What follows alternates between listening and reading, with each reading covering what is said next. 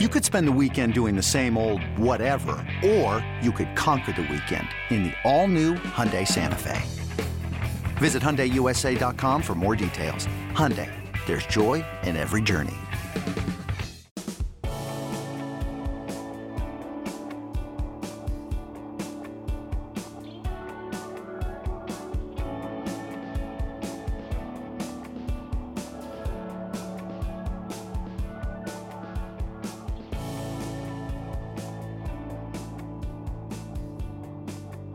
And we're back for yet another week. It is the Late Kick Extra podcast. I am Josh Pate. I am happy to have you with me. I was listening to myself last week, and the one thing that aggravated me is we take too long to get into the show.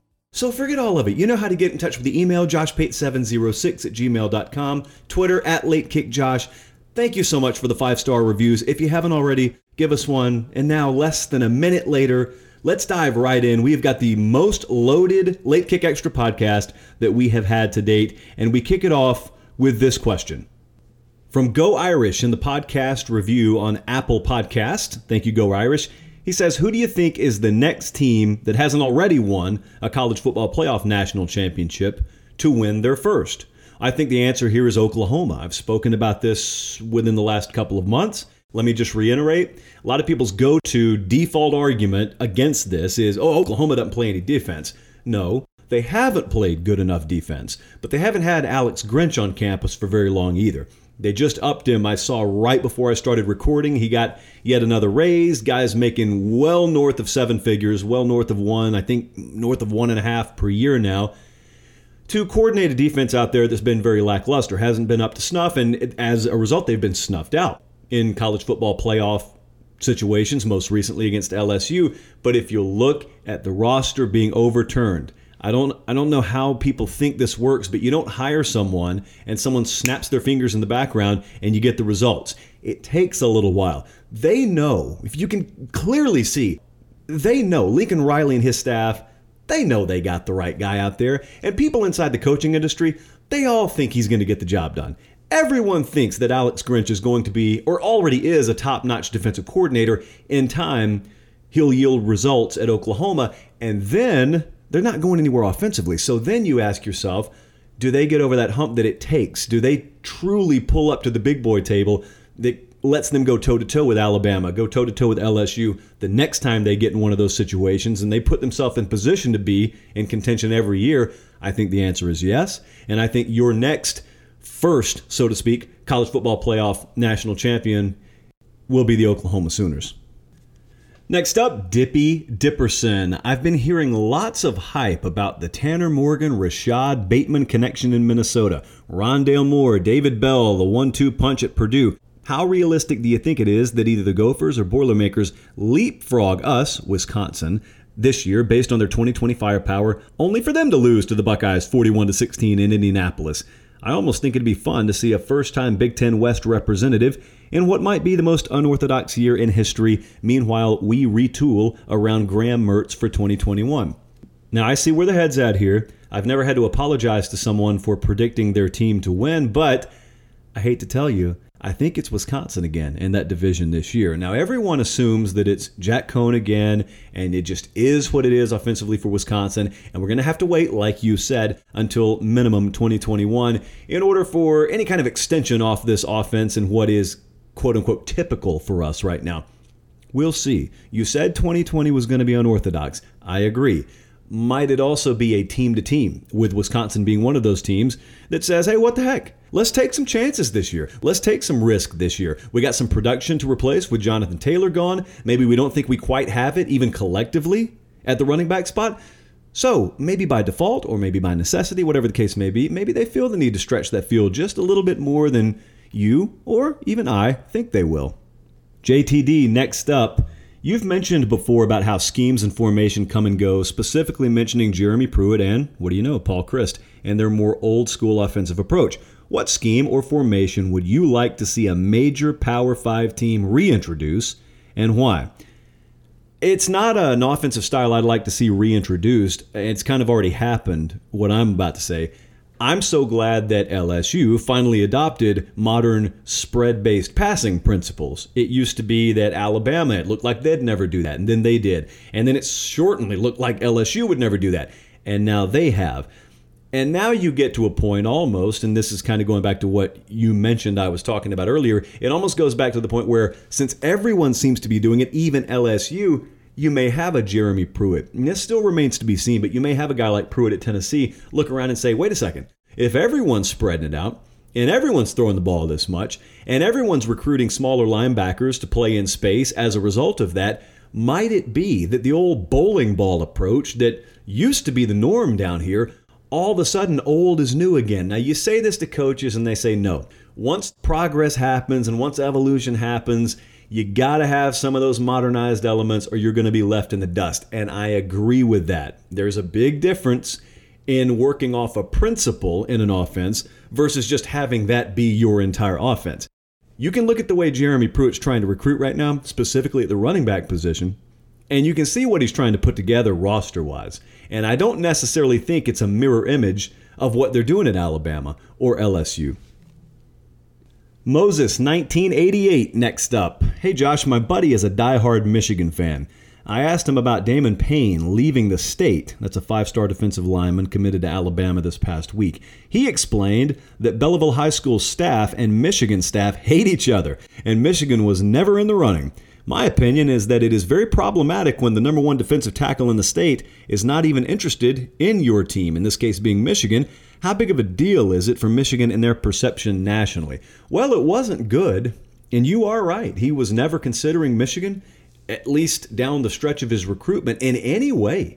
It was kind of weird that he was down to Alabama and Kentucky and Arizona State. Now, I know what a lot of people thought about that. A lot of people thought, wait a second, something doesn't pass the smell test here, because shouldn't Ohio State, Michigan, shouldn't all the big northern powers at least be finalists? Something must be up. That wasn't the case.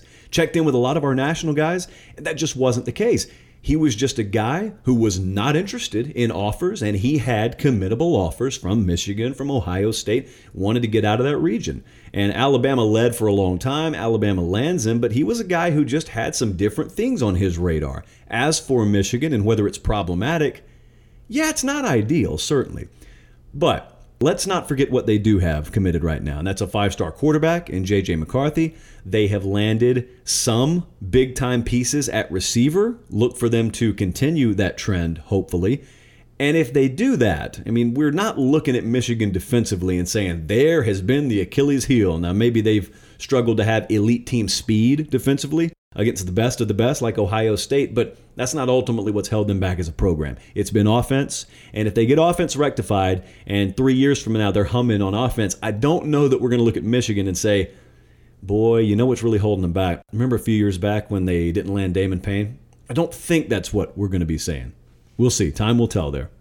All right, Irish Politico, next up. He says, uh, I brought two of those T-shirts from the company you talked about, and I highly recommend them to anyone. Now listen, I would drop the name of the company again, but to be honest with you, they didn't get in touch with us about an advertising deal, so no. There's just a certain really, really good T-shirt company out there that could work with us if they wanted to. I'm glad I hooked you up, though, Irish Politico. He continues.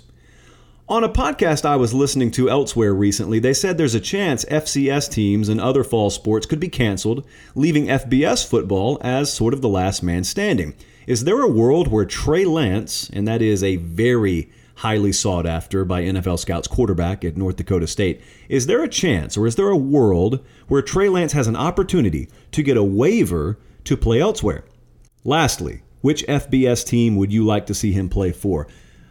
Well, I would love to park him at Penn State this year. I'd love to park him at Michigan this year. I'd love to park him at Notre Dame this year. Those are three programs. Anyone who listens to this program, this podcast, you know that I always go to those programs as being an elite quarterback away from really kicking the snowball down the hill. Having said that, I have no clue how that would work. And I don't know that it would be in Trey Lance's best interest to try and throw together a senior year somewhere he never expected to be. He's a guy who N F L scouts look at right now if he didn't play another down of college ball, and they think he's a first-round talent. So I don't know that it's in his best interest to try and explore that. Now, it would be in our best interest. We'd love to see it. Tennessee Tar Heel is next up. I'm a U N C fan. I've been watching videos recently of all the new facilities we have. One thing I noticed, that Air Jordan logo is everywhere.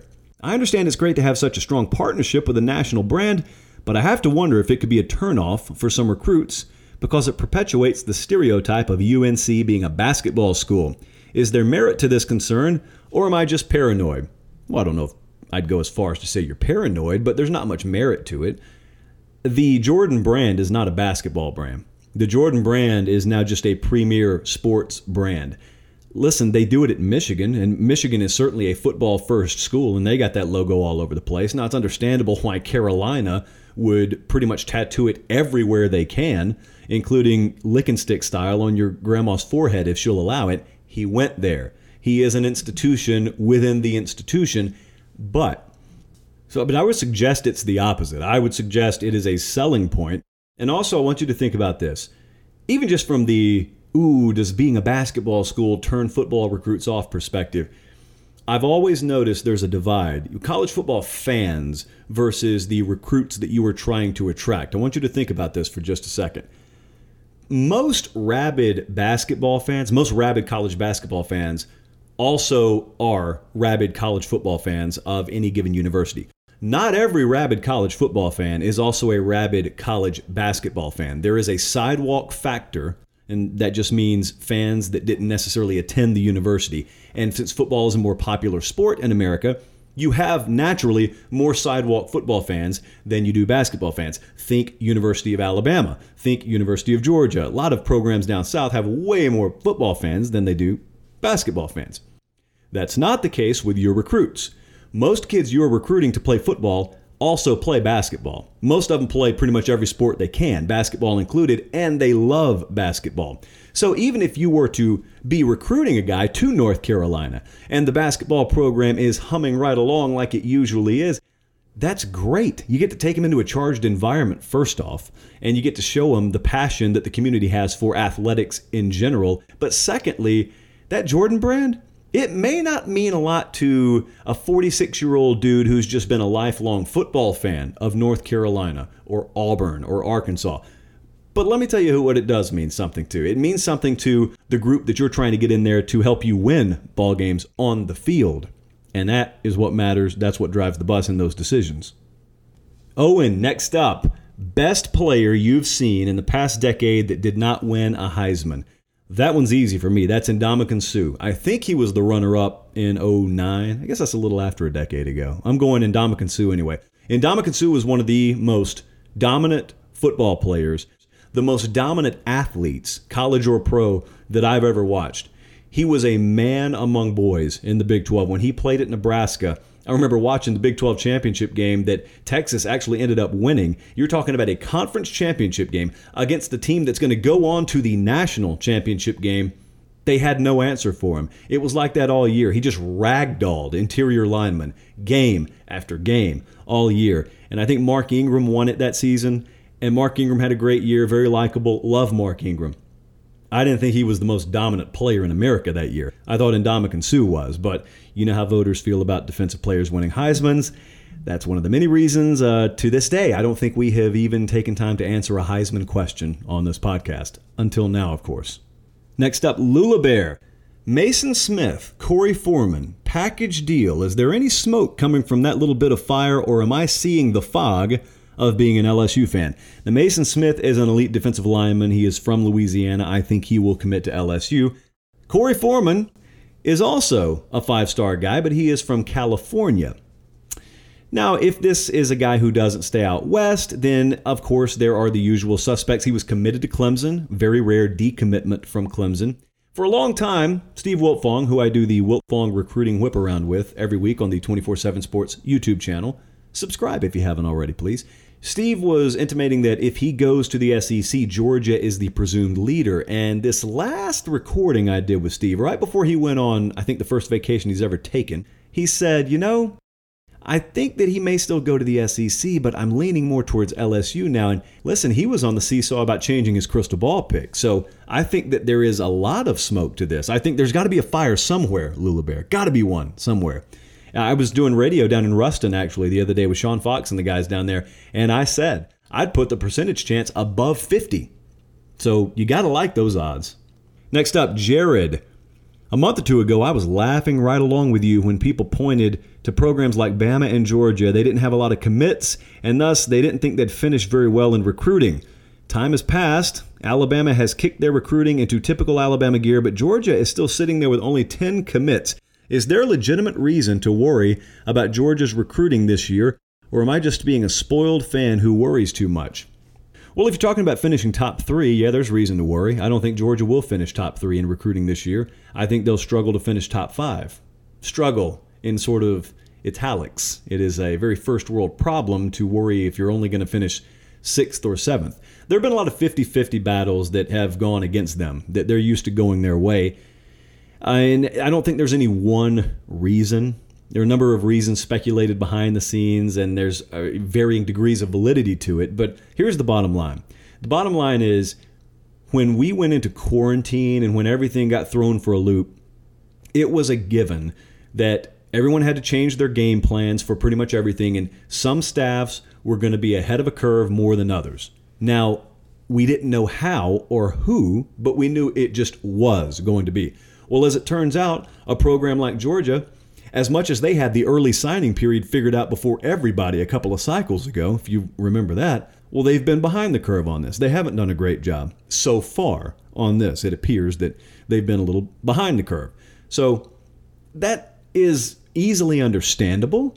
But at the same time, you got to hope if you're a Georgia fan, you get those on-campus visits at some point, and that's very up in the air right now. But you hope you can get kids on campus this fall, and you can sell the way that you're used to selling. That is your recruiting wheelhouse. If you know Georgia recruiting, that is your recruiting wheelhouse, and you hadn't been able to do it. And you look at the board now. If you're not flipping five or six guys, who else is really out there that's going to vault you up above some of these teams ahead of you into the top four, top three? I don't know necessarily that it's attainable at this point. One more Georgia question here from Alabama Sucks. Is that a real first and last name? I don't know. Anyway, what effect will each quarterback on Georgia's roster have on the rest of the team if they're the starter? You know, I don't know this firsthand, and I don't like the mentality that I'm about to echo, but I had someone tell me the other day. Again, I, I want to tell you uh, explicitly, I don't endorse this, but I had it said to me, so I'll just repeat it to you. Someone who knows Georgia pretty well said that, you know, Jamie Newman is brought over there as a grad transfer, and you know, no one says, okay, we're guaranteeing you the job, but it was an unspoken that it's pretty much your job. And then they go get J T Daniels. Well, what if J T Daniels is eligible? Okay, well, now he's eligible. So what if he ends up starting? What does that do to a portion of the locker room that is attached themselves to Daniels? And you can see quickly why I don't endorse this line of thinking. But I guess you have to admit there is this outside chance if J T Daniels wins the job. Now, if he wins the job, to me, that just means good. You had competition. He was the best guy for the job. So be it. But there is another camp out there, and that camp would say you got a lot of people who are going to think Jamie Newman was misled and lied to and done wrong. Now, I want to repeat for the last time, I, I can't be explicit enough on this. I'm not on board with that, but I think some people would suggest it. So if there is an effect on the locker room, potentially, I think that would be it. Best case, there is no effect, and players are in practice every day. So the best quarterback in practice is going to be the guy that they start. Hopefully players have seen that and they're on board with it. Next up, what does the A C C need to do to become a more respected conference in football? Well, win more.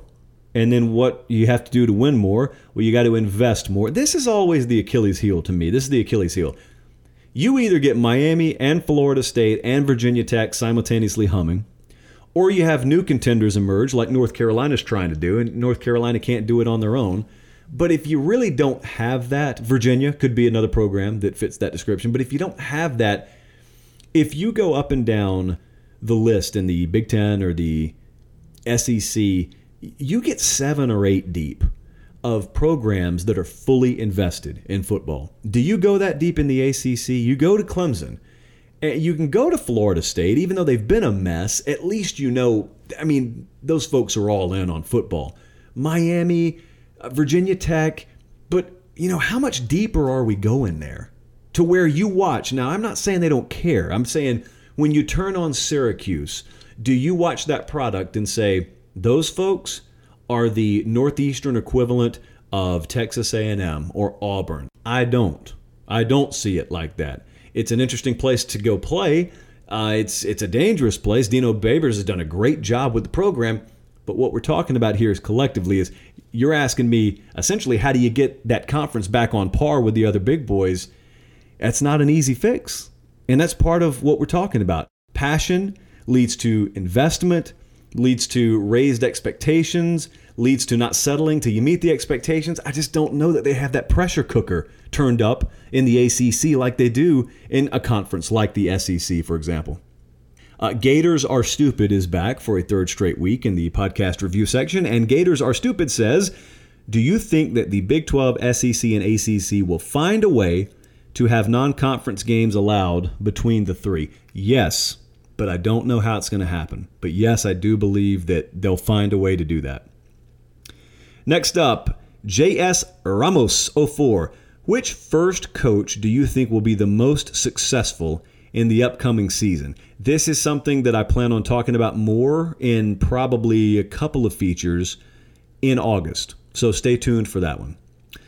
Jake R. C E O, next up. If I remember correctly, you've been asked twice about what Auburn needs to do to become a Tier one program. Now, both times you have correctly noted the difficulty of Auburn's schedule, and there's simply not being enough seats at the table in the S E C West. However, these are external factors, not internal to Auburn. What are the internal factors that should be improved upon to have a seat at the Tier one table? Good question. I think they're in the process of happening. For a long time, it peeved me off to no end. Being close to Auburn, being in Columbus down there, I was right in Auburn's backyard.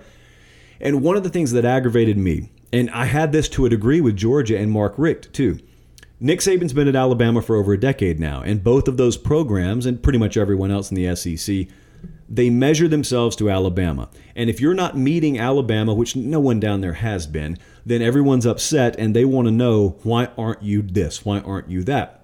So at Auburn, naturally, that's your biggest rival. So Malzahn was being and is being held to that standard.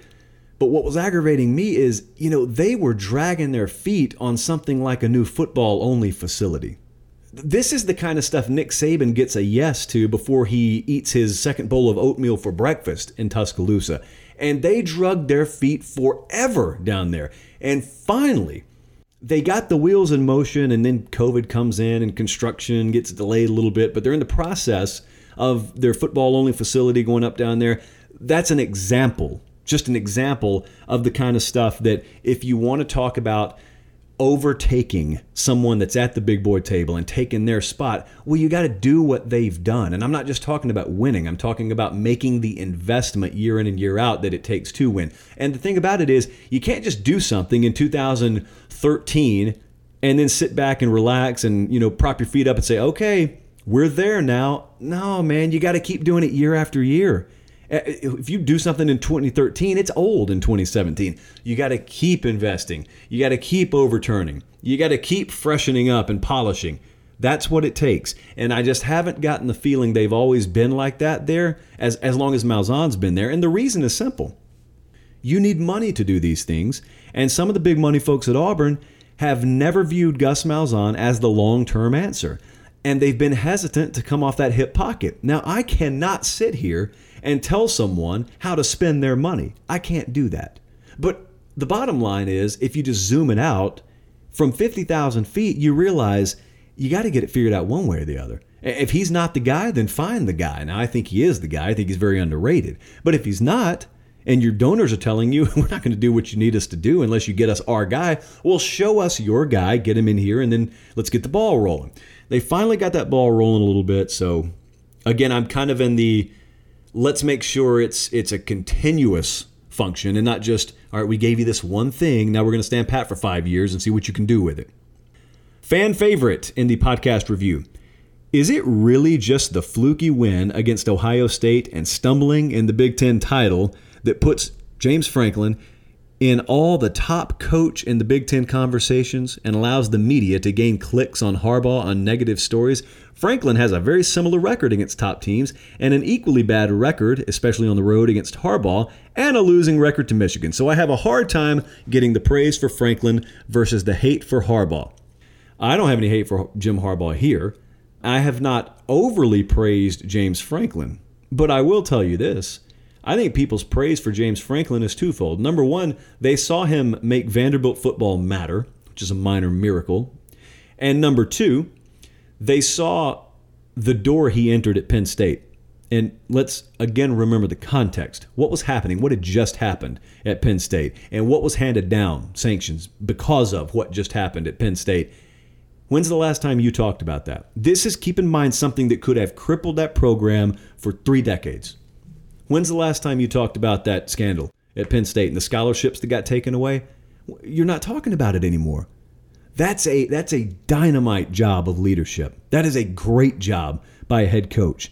They haven't won a national championship, but you can do a heck of a job of coaching and fall short of winning a national championship. Bottom line is he walked in there and had a set of circumstances dropped in his lap that made what you're being paid irrelevant. You could be paid one hundred million dollars a year for all I care, and pretty much everyone is ill-equipped to handle that. But yet he's done a good job with it, and they have resuscitated the brand of Penn State football to where less than ten years later, that's not that long ago that that stuff happened. No one's talking about it. I think they've done a great job up there. That's why I think he gets the credit, independent of what anyone says about Jim Harbaugh. Another quick reminder, if you will, just take two seconds, hit those five stars, give us a five-star review. We're over three hundred forty, I want to say, at last check. So I would just love to get to one thousand. one thousand. When you say you have one thousand of something, oh, that's really impressive. At three hundred something's impressive, but let's get to one thousand. Those five-star reviews. Also, they get us a shout-out in the national editorial meeting. It impresses everyone. So help me help myself is what I'm asking you to do. And I don't think that that is too much to ask, do you? Let's move it on. I don't know what this poster's name is because I just think he typed it with his elbows. Don't really think he cared to have his name expressed, but here's what he did say. I was wondering what you think about the Palmetto prospects wanting to stay home in Miami because of COVID instead of going to the clearly better program in Gainesville. I love that. This is the first time I've read this question. Lastly, if and when do you think Florida, or when and if, do you think Florida will become a Tier one playoff team? All right, let me delicately answer this. I had a phone conversation today about my Florida hatred that doesn't exist. I actually want Florida to be great, but they're not. And I call them on it, and so I am accused by some of being a Florida hater. The answer to the second part is I don't know that Florida is going to become a Tier one playoff team. Tier one and playoff team are two different things, first off. Secondly, a Tier one is a program. That is a program metric that I talk about. Team and program. A team is one year version of a program. You got to do it more than one year to be in Tier one as a program. Secondly, as for this whole Palmetto Five, as they are referred to, and that's a bunch of guys from the same high school down there, elite guys that a lot of people want staying home. Uh, whatever it is, if it's COVID, if it's just Manny Diaz and his staff doing what it takes to keep guys home and selling them on a vision of what Miami could be as opposed to what they are, I don't care how they're doing it. If they get it done, it's a big deal. And I was talking about this on Late Kick Live the other night on the twenty-four seven Sports YouTube channel. There's been a lot of angst and bitterness down there, rightfully so. I would feel the same way if I were a Miami or Florida or an F S U fan and I was watching Ohio State come in here or Alabama or Clemson come in here and take my players. But what's really going to set Florida fans off is if Miami happens to be the program that has been in disarray and they've been worse than you on the field. You're right. But what if they end up being the program that figures out how to keep kids in state before you do, even though you're outperforming them on the field right now? That, if I'm a Florida Gator fan, it would keep me up at night, for lack of being able to say more forceful things on the podcast. And so that's what I'm paying attention to right now. Because if that does happen, I mean, they got, they just landed James Williams verbally. And now we're looking at Jason Marshall, a five-star corner from down there. I'm looking at a bunch of guys in South Florida. if they do get that ball rolling, and a lot of folks close to Miami really feel this momentum that normally you feel locally before you feel it nationally. So if you guys are right on this, it's going to be a really big deal. Will be a really big deal. Next up, Georgia versus everybody. I'm a Georgia fan. Huh. I believe George Pickens has the ability to be an elite wide receiver. With the quarterback talent we have coming, what are your thoughts on him? I agree with you. I wholeheartedly agree. Uh, George Pickens last year had flashes, and it was flashes, or they were flashes that made you think, oh boy, if they had a more consistent passing game, if they had a more advanced passing game, if George Pickens was playing for L S U or he's playing for Alabama in their current offense, what would he look like? That's what George Pickens had folks saying last year. So your question is basically, hey, if Georgia's offense is becoming that, what could George Pickens be? And the answer is one of the best receivers in the country. He was that coming out of high school. He could be that in college. D T Salmond, what do you think it will take for Tennessee to be dominant again like they were in the nineties? You got to be able to recruit at an elite level, the six-hour radius around Knoxville. You've got to get your fair share out of the Carolinas, out of Atlanta, and you got to really do business in Alabama, be able to take guys like Dylan Brooks, for example, out of Roanoke that you currently have verbally committed. That's a big deal. Dip into Florida, just like all the other big boys do. But you got to, since you don't have a dynamite in-state crop of talent, although the in-state product in Tennessee has been on the rise, I will admit that, you got to do better out of state. And that's not to say that they won't. That's what it's going to take. They've got to build a championship caliber roster. And this year, uh, preferably, they need to beat one of the big boys. And the big boys that they play this year, if they play their full schedule, would be Oklahoma, Alabama, Georgia, or Florida. Take one of them down, finish top ten again in recruiting, you're on your way. Chunky M S. I used to live in Columbus, Georgia.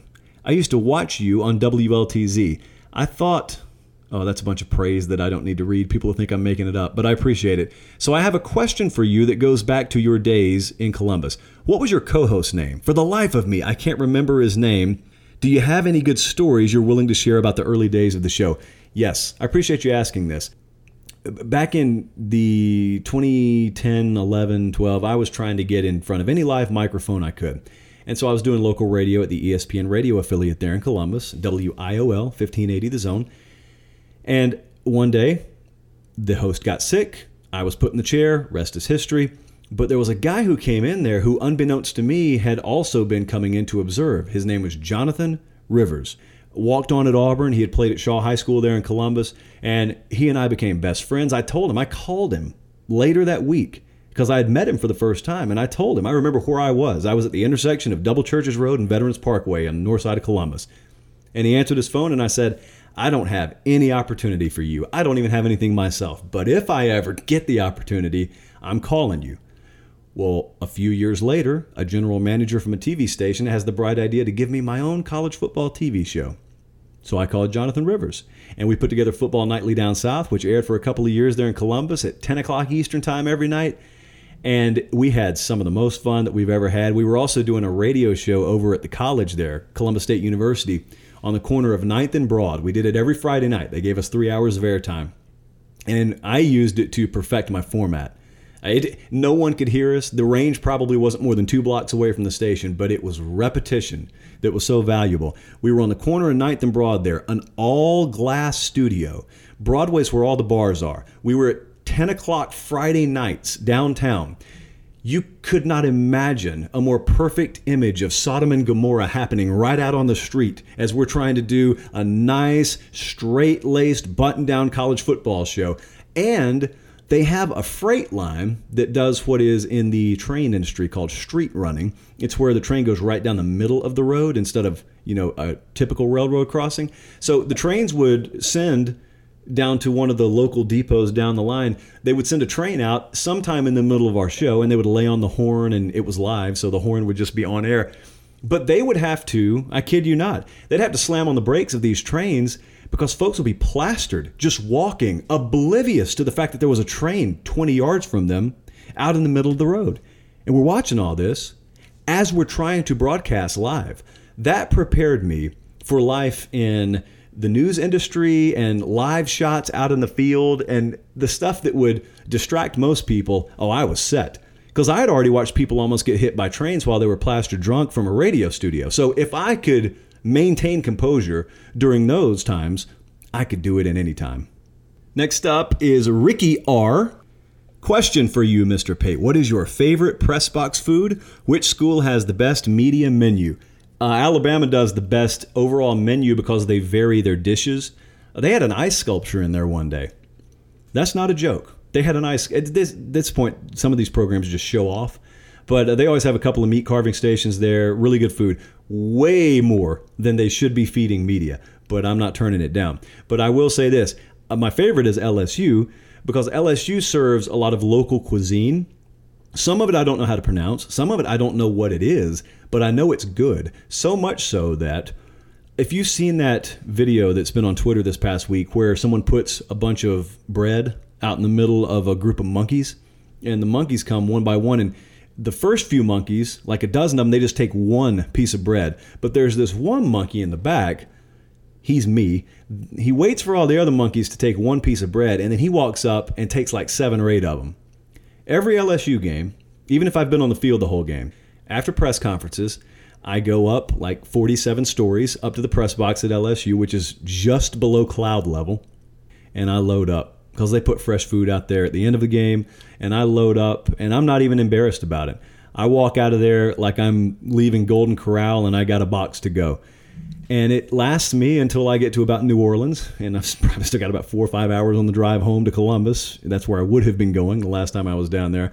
But L S U does a good job. Bama does a good job. Tennessee, I think, gives away whole pizzas to media, but you got to get in there pretty quickly. Um, but I'll tell you, at the bowl games, man, we were down at the Citrus Bowl this past year, and they had a gourmet taco bar that didn't sound like a big deal to me until I went to the gourmet taco bar. I didn't know about the flavoring and the sweetness that is baked into some of the gourmet taco shells, mainly because I didn't know gourmet taco shells existed. So there's been a lot of good food eaten just in the past year by yours truly. I, oh, by the way, I like the football games too. All right, next up, good stuff there. Next up, Chris thirteen. Here's something I've been grappling with lately. How difficult is it for a team to have both an elite offense and defense? What are the best circumstances for that to happen under? Well, to me, the best mixture is kind of like L S U, speak of the devil, had this last year. They had, obviously, an elite offense. Everyone started hating on their defense because they, they had this weird game against Vanderbilt early in the year where a lot of players were out, and Vanderbilt scored some non-offensive touchdowns, and people lazily looked at the number Vanderbilt put up and said, oh, L S U must suck defensively. No, they didn't at all. They ended up being really good defensively. Look at the product that was on the field in the playoffs, by the way. Did that suck? No, it did not. But what they were is, it wasn't just this great wall of China or Baton Rouge, if you will, that was impenetrable. They were opportunistic. They were ball hawking. They harassed the quarterback. And basically, they knew they could take chances because their offense was affording them that opportunity. That's the kind of quote-unquote elite defense that you pair with a top-notch offense. You don't have to go into it knowing you can't give up more than sixteen points. So you know you can take some chances. Uh, that, to me, if I'm building, you know, kind of a fantasy college football team for me as a fan, that's the kind of team that I want to watch. Oh, you know what? Before I forget, a quick reminder. I see a few of the comments now that I meant to address earlier. So a lot of you are headed to college, in college, just out of college, and you ask for general advice, you know, which direction you should go, just this and that, odds and ends, feedback, et cetera. So I told you that about once a month, I've been doing this for a while, I'll organize a sort of group Zoom session. You want in, just email me. I'll send you the link, josh pate seven oh six at gmail dot com. Got one of those coming up, so not going to waste too much time on it here. It's the podcast for a reason. We're here to talk about college football. But if you do want in on that, just hit me up. Let me know. We continue here from Josh, actually. I have several military friends who are Florida fans. For some reason, I'm getting attacked in group texts about how much better Dan Mullen is and how Kyle Trask is the next Tua. I really don't believe people said that, Josh. I'm going to have to get you to copy and paste that one for me. Is my reply to these criticisms way too out there? My reply is Kirby Smart versus every active head coach is look at where the coaches were at this exact point in Kirby's career. Kirby is the second best active head coach to this point in his career behind Ryan Day. Saban at the five-year mark, Kirby's better. Mullen, Kirby by a mile. he is still fairly new compared to the coaches they compare him to. This is a good point. I have spoken about this. It's something that's always important to remember. You know, let's use an example. When talking about how young Kirby Smart is as a head coach, he's less than five years in as a head coach. Take the Justin Fields, Jake Fromm situation. If you feel like he bungled that, and it's way more nuanced and in-depth than that, but if you just feel like he bungled that and it's inexcusable, really? How young is he as a head coach? Listen, there is no shortcut for learning all the lessons. You may have a shortcut now to getting a premier job at a younger age than you used to be able to, and the advances in digital technology allow you to expose yourself to thousands more repetitions on game film than you used to have watched. But learning how to manage people, it doesn't get any easier. In fact, I would argue it's gotten more nuanced and complex these days. But you don't get to learn the tough lessons out of the spotlight when your first job is Georgia. Like you said with Saban or guys, you know, back in the day, yeah, their first job five years in, they were learning those lessons at places like, as I've mentioned and got respect from for Toledo, Bowling Green, Kent State. And so no one really cared that you screwed up there nationally. No one really cared. No one at the Los Angeles Times was criticizing the head coach of Bowling Green in nineteen eighty-seven for screwing up a quarterback decision. Everyone cares if you screw one up at Georgia. So, yeah, I think these are really good points that you made here. And I don't hear many people talking about Dan Mullen over Kirby Smart in totality. We did a segment on this. The video is still very fresh on the twenty-four seven Sports YouTube channel. If you look in that late kick playlist, you'll find it. I did one, Dan Mullen versus Kirby Smart. Just heads up, who's better? Did one pretty recently, and I didn't think there was much debate in it, but I also said it's not settled in stone. Dan Mullen could certainly make a move here, but there have to be some changes on his end too. Raquel asks, are you a two eighty-five guy or a seventy-five eighty-five guy? This is, for those of you unfamiliar, if you've never driven through Atlanta or around Atlanta, two eighty-five is the perimeter. It's kind of the bypass. seventy-five eighty-five takes you right through downtown going north-south. twenty goes east-west. I have been a two eighty-five guy um, in the past couple of years. Now, when I was growing up as a kid, I always wanted to see the big buildings. So I would beg my mom or dad, whoever was driving, let's go through downtown. Easy to say when you're in the back seat. Recently, I've been driving back and forth from Nashville to Columbus a lot. And so I'd been using two eighty-five, but then COVID happened and everyone stayed home. And you would not believe, even at like six o'clock in the evening, seven o'clock in the evening, you would not believe how easy it's been to get straight through seventy-five eighty-five downtown, never even hardly hitting the brakes. So recently, Raquel, I've been taking the more scenic route and going straight through downtown. Dan, up next. Recently, the Big Ten Conference Commissioner mentioned moving the Big Ten title game away from Indianapolis to more of a rotating event. Part of the reason is to add more interest to the game and see if they can make money getting stadiums to buy it for a year. I understand the second part, money is money, but the idea the game is falling flat might have more to do with the East just being better right now. What are your thoughts? I so agree with this. Listen, sometimes people who make these business decisions, they live in a different world than you do, Dan. The world you live in is one where you really couldn't care less where the game's being played. You care about the game. That's how I feel, you feel. That's how most of us feel. Well, when you're talking about bidding contracts with the city of Minneapolis or Chicago or Green Bay to get this game, then you start to live in a different world and you start to justify this by saying, well, maybe this will bring more eyeballs. Not a single additional eyeball. Maybe outside of the host city, not a single additional eyeball is going to watch Ohio State versus Wisconsin because it's being played in Soldier Field instead of Lucas Oil Stadium. I think it's what it's still called in Indianapolis. No one outside of the people in the host city care about that. What they care about is the quality of the game. And you mentioned in your question, I had to cut it short, you said the S E C's just kept it parked in Atlanta for decades now. That seems to work out okay for them. Yeah, that's because the game's normally competitive. You're right. The game is normally competitive, and that's why no one really cares what building it's played in. They care about the game. Tyler, next up, I am an Ohio State fan, and our most significant criticism of Clemson is that the A C C is really weak. Yet whenever I see Clemson fans on Twitter, they always claim the same about the Big Ten.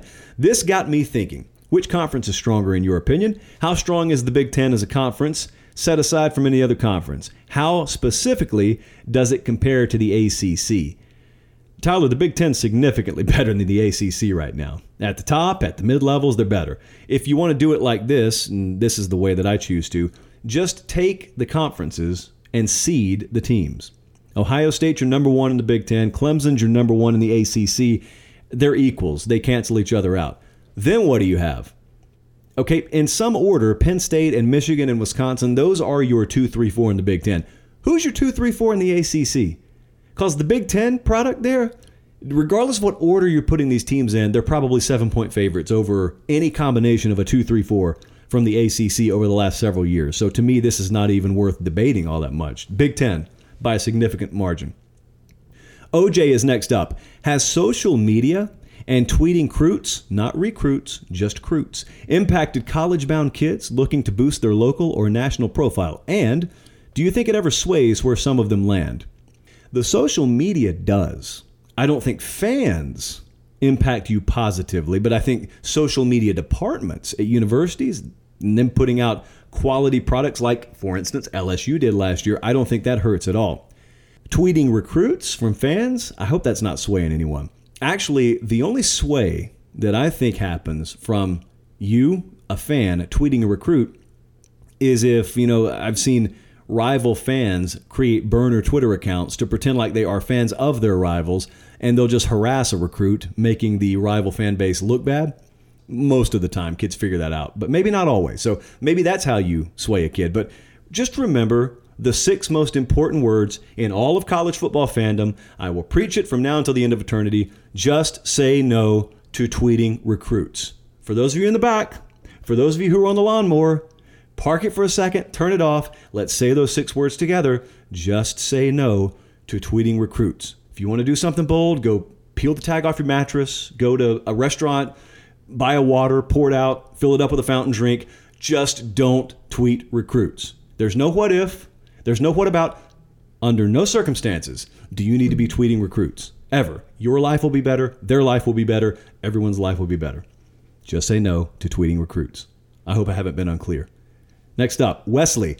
Question about Alabama last year. Hypothetically, Alabama's strength and conditioning program, if they hadn't lagged behind other programs and thus more key players were on the field, not injured, could they have beaten L S U and won the national title? If so, how would that have changed the perception of what L S U did? Well, the second part is pretty self-explanatory. I mean, L- there's a wide gap between having a great team like L S U did last year, transcendently great, and not winning a championship. They got that championship until the end of time. If think about how different you'd feel if you were L S U right now. Talked about this before. And you had a close loss to Alabama. You never end up going to Atlanta to play for the S E C title, and somehow you get left out of the playoff. And then you watch Joe Burrow leave, and you watch Joe Brady leave, and you watch all that talent leave to the N F L draft, but you don't have a championship in your back pocket. Yeah, there's a, a, a world's difference between scenario A and scenario B. For Alabama, yeah, they could have. It's hypothetical, like you said, in nature.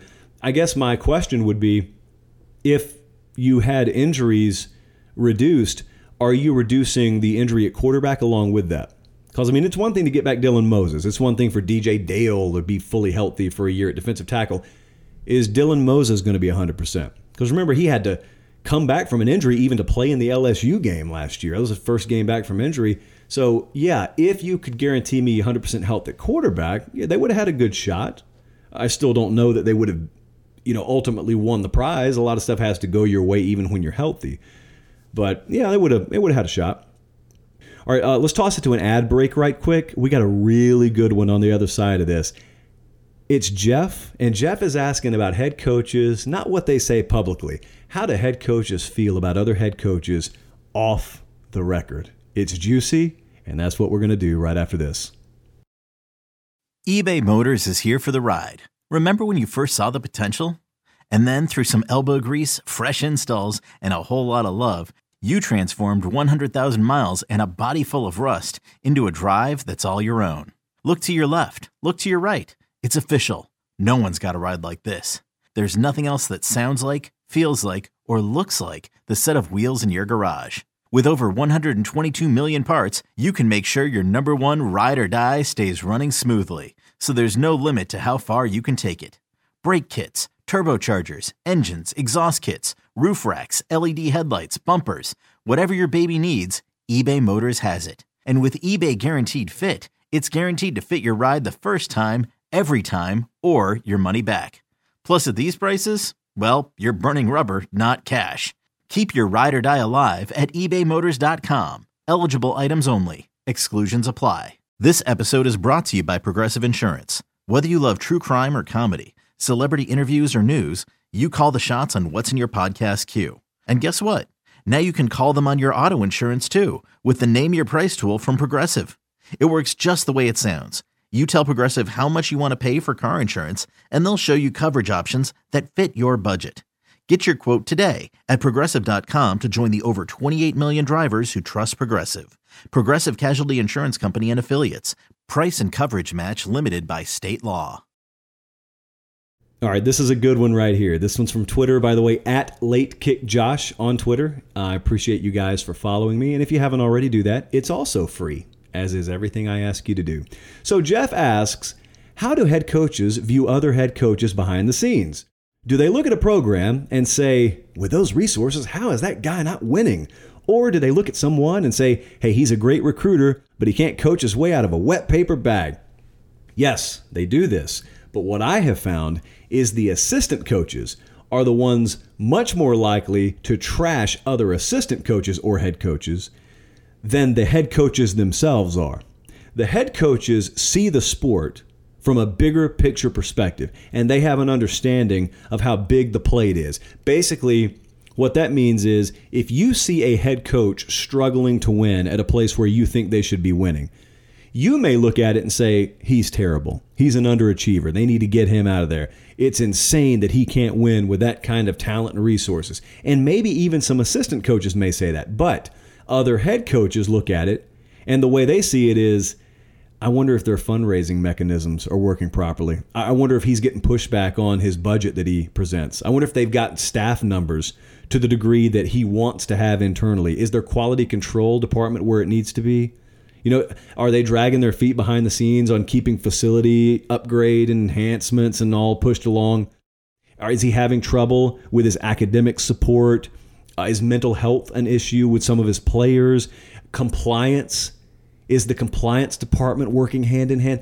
All of these things assistant coaches don't really have to worry about. So to even some assistant coaches, it looks a lot more cut and dry than it does to a head coach. The head coaches, you rarely get them trash talking each other, even off the record. There's an ultra tight fraternity where they may share that kind of information. Of course, there are exceptions here, but by and large, the assistant coaches, they have a field day with this. The head coaches, they see it a little bit different. Everyone sees this, though. Those five-star reviews as we move on. Thank you so much for those. And if you already forgot from when I asked you the first time, I humbly ask once more, five-star reviews. They are worth their weight in gold. And thank you so much for those. We continue here. A J, in the current F B S ecosystem, the Group of Five conferences are at a major disadvantage. In the twenty twenty signing class, only four four-star recruits signed to Group of Five schools, and it's currently the same in the next cycle. Fast forward to next year when name, image, and likeness goes into place. What chances do G fives have? For some schools, they only play one Power Five each season, and it may not even be nationally televised. I'm currently of the opinion there needs to be major changes to the overall system, because if things proceed like I believe they will, G five schools will become irrelevant. A J, what are the changes? This is my answer now. A J, what are the changes? Because in my opinion, you're talking about changes needing to be made. I already think G fives are propped up to a degree higher than the market naturally has dictated. I'm not giving you my take here. My take is I love G five games. I watch dozens and dozens and dozens of them per year. But I'm a football junkie, so I watch it all. If there's not broad interest in the G five product, which there is not, what are you going to do to fix the sport where it's level? It, it is not now. It never will be, I don't think. This is why I have been a big fan of getting rid of the illusion that these two entities are playing the same game. They're not. Power five football and G five football, they're playing the same sport. They're not playing the same game. Two different things here. Harold asks, Do you think college players may decide to play their senior year instead of going to the draft early if they're making money while playing college ball? Now, at first, I didn't read this the right way, Harold, but then I thought about it and I said, oh, wait, I see what he's saying here. See, what I thought he was asking is, since these players are making money in college, are they just going to skip their senior year more often? No, that's not what he's asking. What Harold's asking is, with name, image, and likeness, some of these guys are going to be able to earn a lot of money in college. The ones that would previously have been on the fence about leaving early for the draft, could the fact that they have a lot more money in their pocket make them stay in college one more year? And the answer, Harold, is yes. I think that's absolutely a possibility. I think it's a fascinating concept, and perhaps it's another unintended positive benefit of name, image, and likeness. Now, we've gone over this in depth on Late Kick Live this last Thursday, or Sunday. I think it was the Sunday show, yeah. I encourage you to go look at that. I encourage you to go to the twenty-four seven Sports YouTube channel and look at my interview I did with Tiki Barber, the social distance interview. We went in depth on it in that feature as well about how a lot of folks, and I assume some of you fit this description, because I used to be like this. A lot of folks are scared that once you start putting money in players' pockets from name, image, likeness, most people actually don't view it like that. They just say once you start paying players, then it ruins the sport. It doesn't. I'm telling you, it doesn't, for many different reasons. And so I would encourage you to go watch those two features on the twenty-four seven Sports YouTube channel. It dispels, I think, a lot of the myths around this. It's not going to ruin the sport, guys. It's not even going to ruin it as you know it. I think in a lot of ways it may improve it in ways that you could never have imagined. Aaron, next up. I noticed where you ranked Missouri as the twelfth best job in the S E C, which I think is fair. My question is, what would be the high water mark for Missouri? If Eli Drinkwitz can maintain his in-state recruiting momentum, Saint Louis is very fertile, especially if you include East Saint Louis. Plus, they're in the only F B S team in the whole state. Could they exceed, let's say, South Carolina in the next three years with the right coach? I think the main problem is an apathetic fan base. What are your thoughts? Aaron, keep in mind now, when I'm talking about ranking these jobs, that's what I was doing. I was ranking the jobs, not the programs. Yeah, Missouri could overtake South Carolina as a program fairly easily. We're talking about overtaking them as a job. That apathy you just described, that's no small deal. That's a big deal. That matters in the context of a job. And I just don't know if Missouri, you know, even at their best, people down here view Missouri as as close to Canada as it is to Florida. Uh, geographically, it actually may be, or very close to it, but it's just in another world to a lot of people down here. And the bottom line is, if you're South Carolina, you're always going to be way closer to the most precious commodity this sport has to offer, which is geographical talent beds. And you're talking about Saint Louis and Kansas City there, and yes, they have some good players that come out of those areas, but it's not New Orleans, it's not Atlanta, it's not Charlotte by any stretch. And so I don't know what changes, because fundamental changes would have to happen in order to vault Missouri up several spots on those rungs of the ladder of best jobs in the S E C. But I don't think it's out of the realm of possibility that you could eclipse uh, certainly the programs that I had them listed behind. Jack is next up. What would it take for Bryce Young to beat out Mac Jones as Alabama quarterback? I've got a fear that if he doesn't start this year and Mac Jones has a solid year and doesn't enter the draft, he'll be gone via the transfer route. Jack, I don't think that's going to happen, and I think you'll see Bryce Young play this year. Now, speaking to someone uh, in the last month, they do not believe he's overtaking Mac Jones for the starting spot at Alabama, at least early in the year. Now, having said that, I think he's going to play, and I think he's going to play a pretty good deal, because he's going to be too good to keep off the field. And I think that they'll find the right balance there, and who knows how it shakes out. Injuries, COVID, who in the world knows? But I think it'll work out the way it has to work out, to where one or both of those guys, let me let me rephrase, where Bryce Young or Bryce Young and Mac Jones are both still there next year. Next up, I was listening to the podcast, and you were talking about how it's a variable about how many teams should get a chance or deserve to get a chance for the college football playoff. Well, how would you feel about a national championship that's dependent on who the committee determines can compete? In other words, the committee would determine how many teams get in that given year.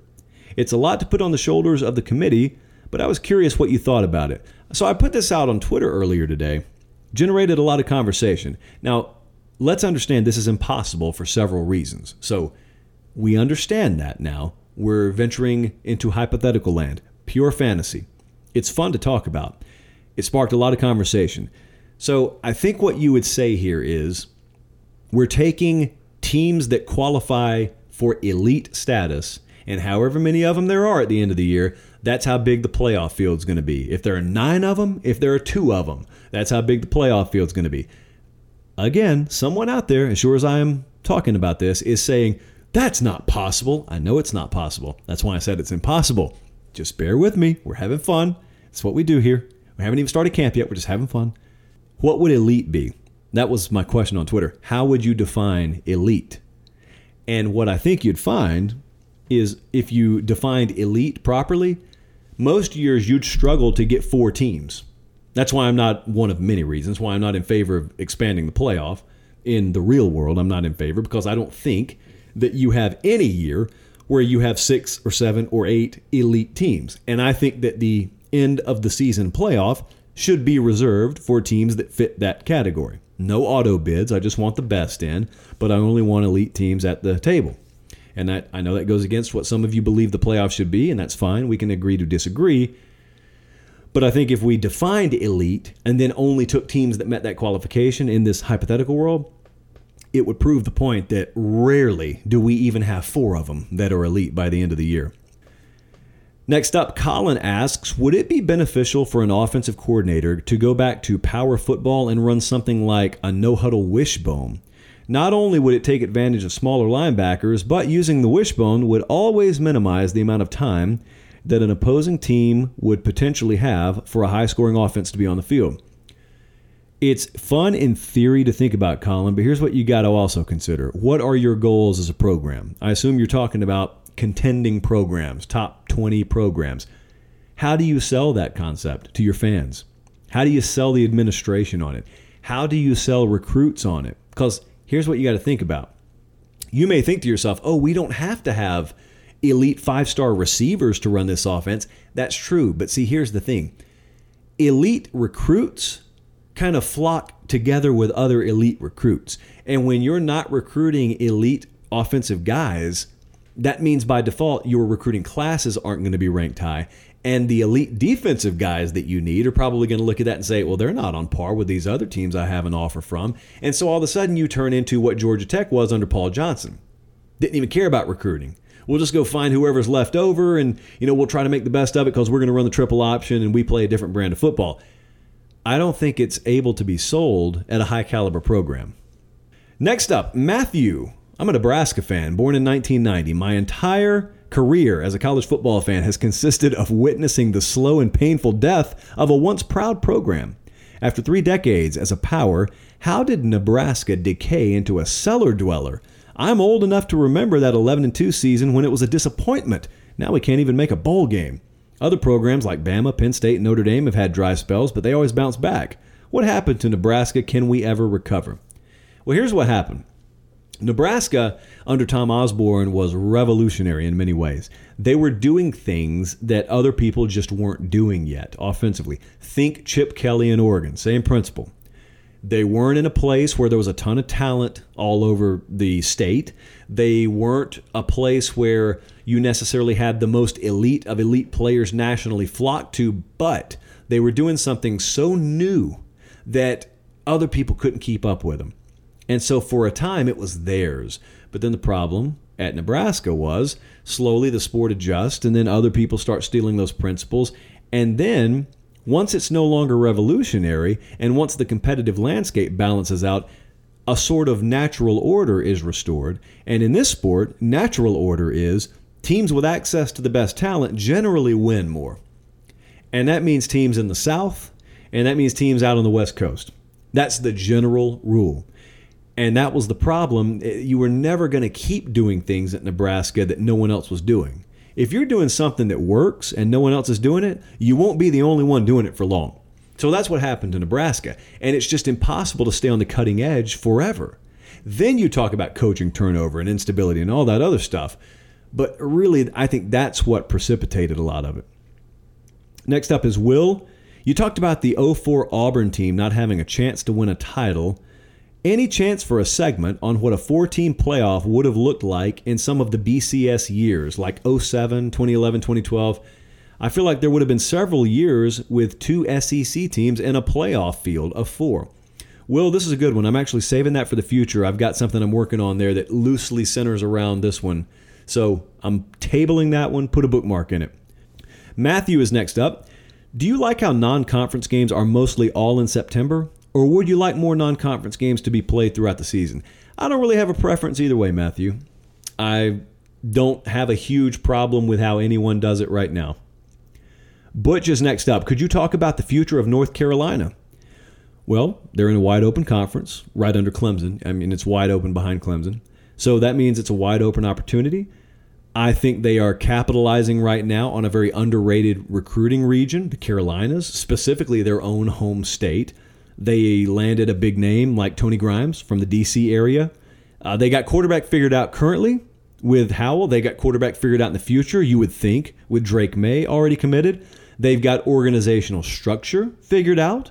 They got a really good head coach right now that has cast a vision that that assistant coaching staff is carrying out to perfection. Now, you got to see it repeated year over year, but good early indications. I think they're going to be a problem for quite a while. Jackson is next up. Here at Oregon, we watched Justin Herbert and Brady Breeze take home the offensive and defensive awards at the Rose Bowl. I and many of my friends took an extra measure of pride in the fact that they were both from the state of Oregon. We watched them play in high school. We followed their recruitment. We followed them on social media. Now we got to celebrate their accomplishments. Should a coach look at the home crowd and hometown motivation and factor that into recruiting offers? This is a really good question. There are two distinct schools of thought here. Both of them have upsides. I think both of them have some downsides. So you've got the approach that I have seen Georgia take recently, and that sort of forget about state lines. Don't put so much of an emphasis on state lines. Let's just go get the best of the best if they want to come here, regardless of where they live.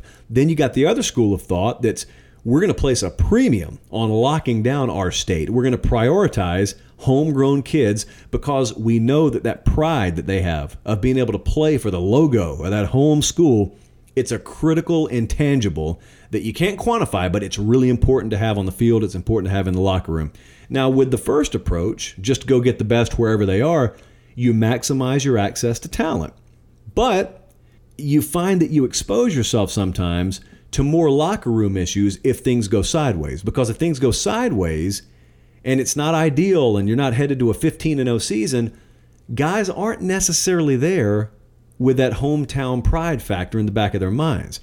Therefore, they don't respect that logo as much for the same reasons as a homegrown kid would. And if things aren't going the way they want them to, you're a lot more likely to have some dissension because they don't appreciate that logo like a hometown kid would. Now, the second aspect is you may have a locker room full of guys. If you prioritize home state kids, you got a locker room full of guys willing to go over a cliff for you and for that logo. But you may limit your options.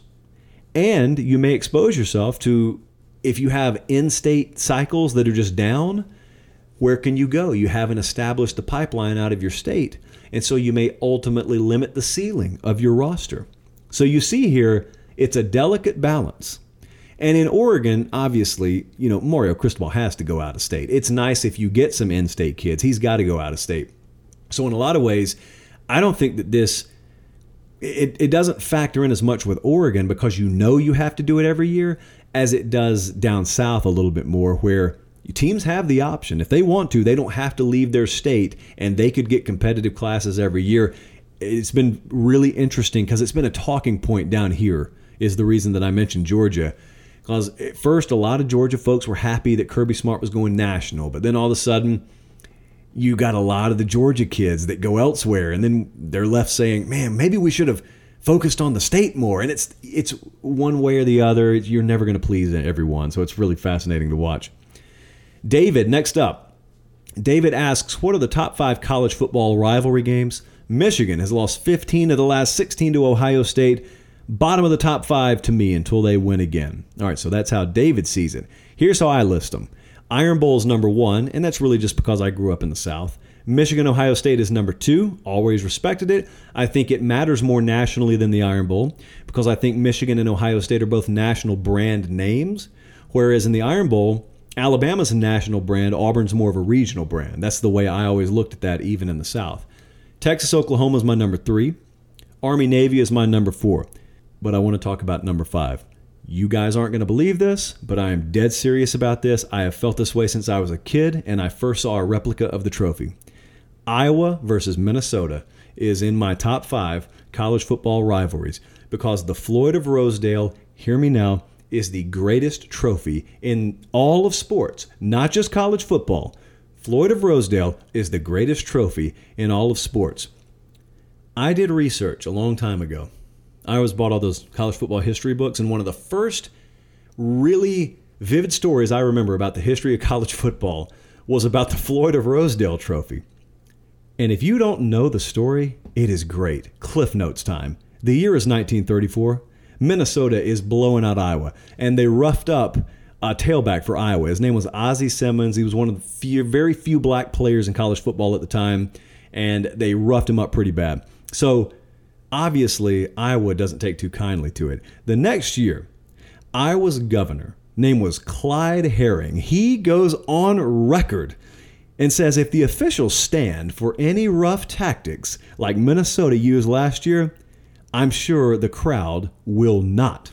And basically, he incited a riot. He said, hey, we're coming on that field if that happens again. So then Minnesota's attorney general gets involved. You think things are crazy right now, don't you? This was in nineteen thirty-five. This was in nineteen thirty-five, people. The A G in Minnesota accuses the Iowa governor of thuggery. That's right, thuggery. mid-thirties thuggery. That's what we have going on here. And his quote is, your remark that the crowd at the Iowa-Minnesota game will not stand for any rough tactics is calculated to incite a riot. It's a breach of your duty as governor and evidence of unsportsmanlike, cowardly, and contemptible frame of mind. nineteen thirty-five. So then, how do we get the trophy? So the Minnesota governor, his name was Floyd Olson, he's trying to calm the situation. So the day of the game, he gets in touch with the Iowa governor, and he says, if you're seriously thinking you got a chance to win this, I'm going to bet you a Minnesota prize hog against an Iowa prize hog that Minnesota wins today. Loser has to deliver the hog in person to the winner, as is usually the case. Any kind of hog for hog trade. You guys know how that goes. Accept my bet through a reporter, he said. You're going to get odds because Minnesota raises better hogs than Iowa. My best and personal regards and condolences. Minnesota wins the game thirteen to six. And then here's where things really got interesting and took a turn for the worse. Uh, this is straight from Wikipedia. An Iowa social crusader named Virgil Case, most social crusaders are named Virgil, by the way, he swore out a criminal warrant in Des Moines against the governor, alleging that the bet violated Iowa gambling laws. Case also argued that the governors were guilty of violating federal gambling laws because the pig had to be placed into interstate commerce when Herring made good on the bet. But the U S attorney, fortunately, who had a life, declined to prosecute. By the way, that uh, social crusader, I can think of a number of very high-profile sports media types that fit that description perfectly. I don't think I need to be any more specific for you guys to use your own imaginations and know exactly who I'm talking about there. So Floyd of Rosedale, he may be a pig, but Floyd of Rosedale is the GOAT college football trophy, and it's the greatest trophy in all of sports. And I watch the game every year, don't care what the records are, just to see that little pig get carried around the field after the team wins and gets to hoist him on their shoulders. And if any of you out there have a replica Floyd of Rosedale, You, I don't know what the address is you need to send it to. You look it up. You can find twenty-four seven Sports home address in Brentwood. It's pretty easy. You send me that replica trophy. You and I are going to have a conversation off the air about how I can properly compensate you.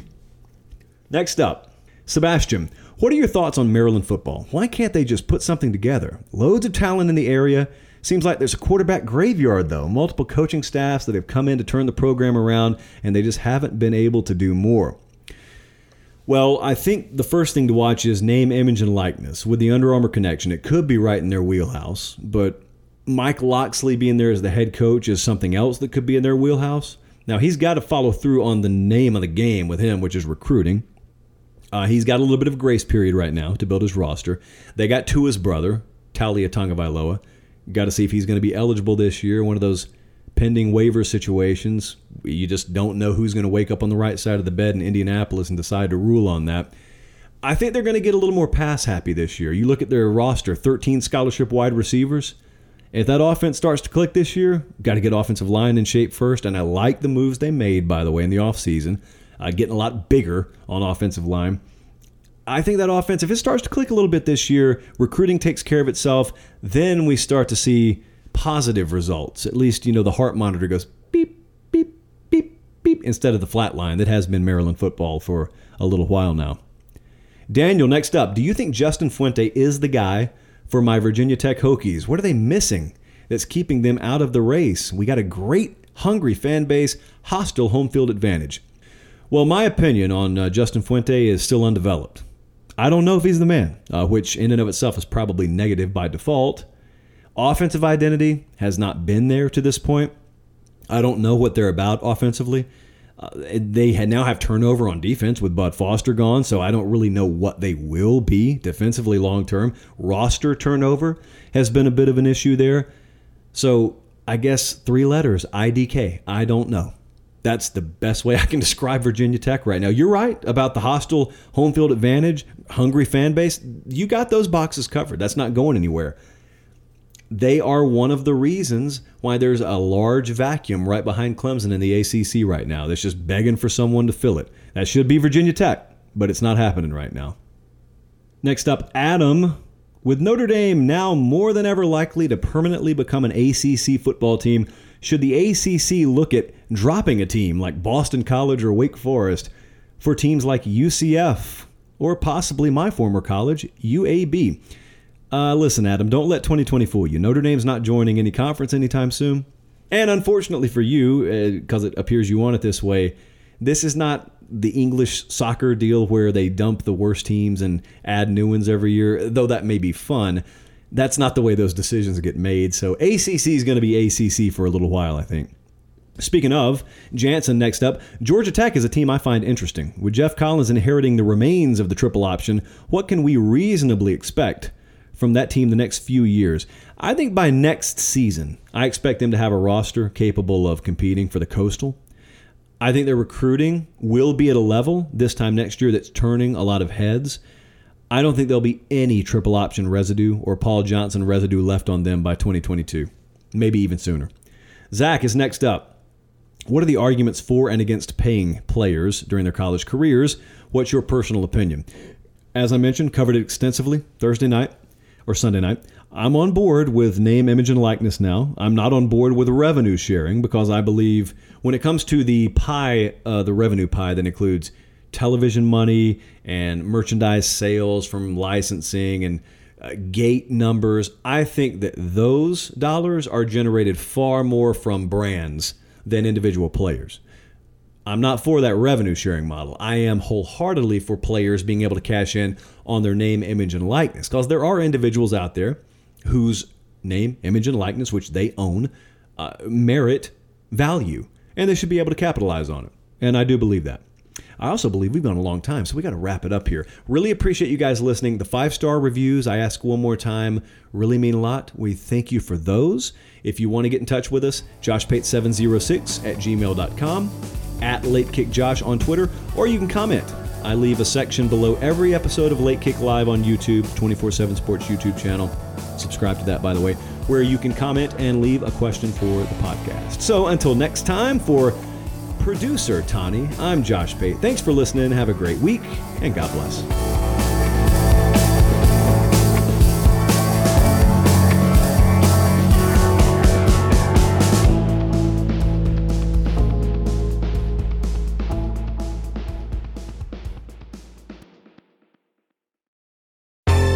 Baseball has has begun, which means you need to listen to Fantasy Baseball Today in five, part of the C B S Sports Podcast Network. Join Scott White, Chris Towers, and me, Frank Sample, every Monday through Saturday as we deliver all of your fantasy baseball needs in just five minutes. We'll break down the biggest performers, news, and prospects who could make an impact this season. Make sure to download and follow on Apple Podcasts, Spotify, the Odyssey app, and everywhere else podcasts are found.